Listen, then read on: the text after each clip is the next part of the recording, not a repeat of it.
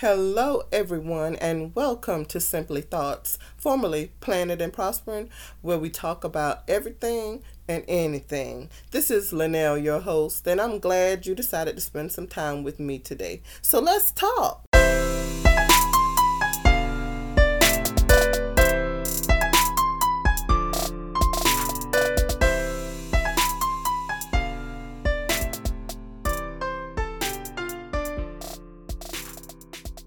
Today's episode will focus on preventing negative emotional um, breakdowns in children and the elderly and anyone else uh, due to COVID isolation. Um, let me give this quick disclaimer. Um, I am not a doctor, a counselor, or a psychiatrist. I'm just providing tips based on my own experiences um, during this situation that we're all living through. As a teacher, I've noticed how many children are home um, day in and day out. Um, in fact, one of my own children is in that particular situation. And it has taken an emotional toll on her, and I'm quite sure it has done the same with others.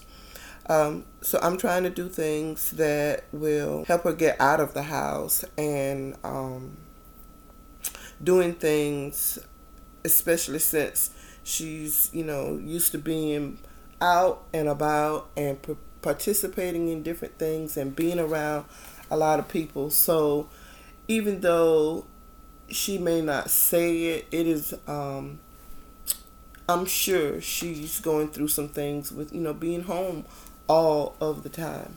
So keep in mind that although being home is the safest way to live right now and to avoid um, you know, getting infected with this this virus.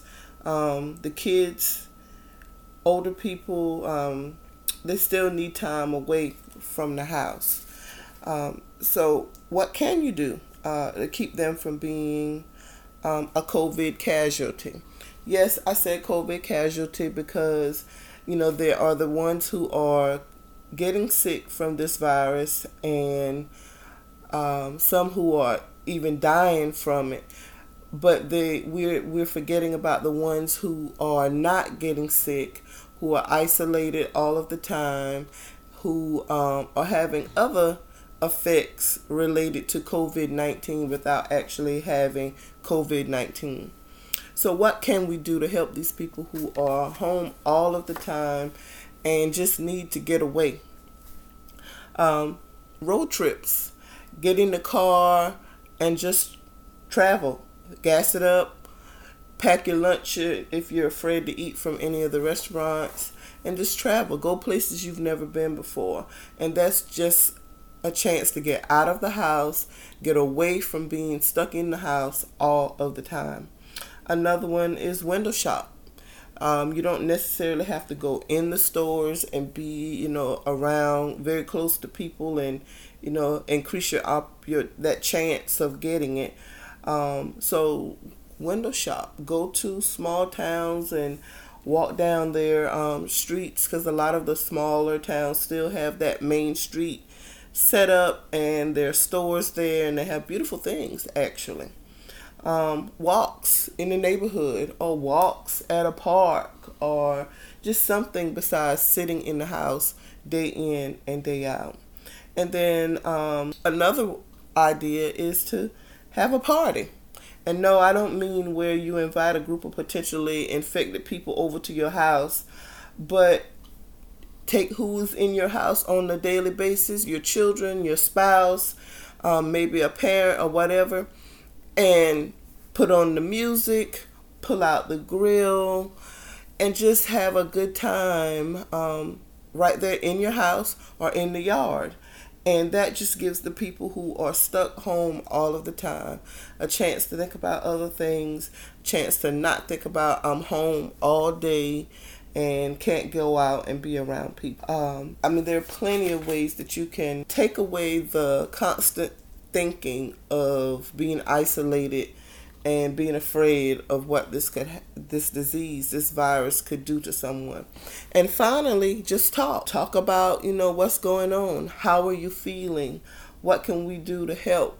Um, or talk about funny things or other things that will help take the people's minds off of being home all of the time. And then if you think it's really, really, really to a point where a person is maybe depressed or, you know, having some serious um, mental issues with the situation of COVID 19, please seek professional help.